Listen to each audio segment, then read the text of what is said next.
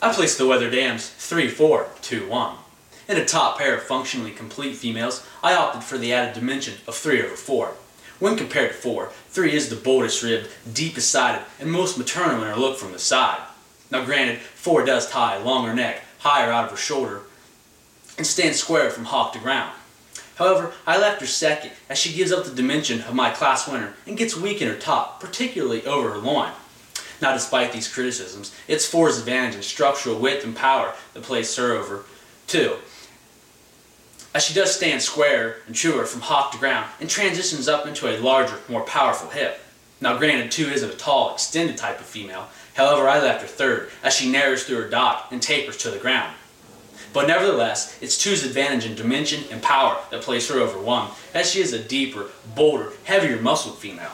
Now granted 1 is square from hock to ground, However, at the same time, she is the narrowest and flattest constructed. Thank you.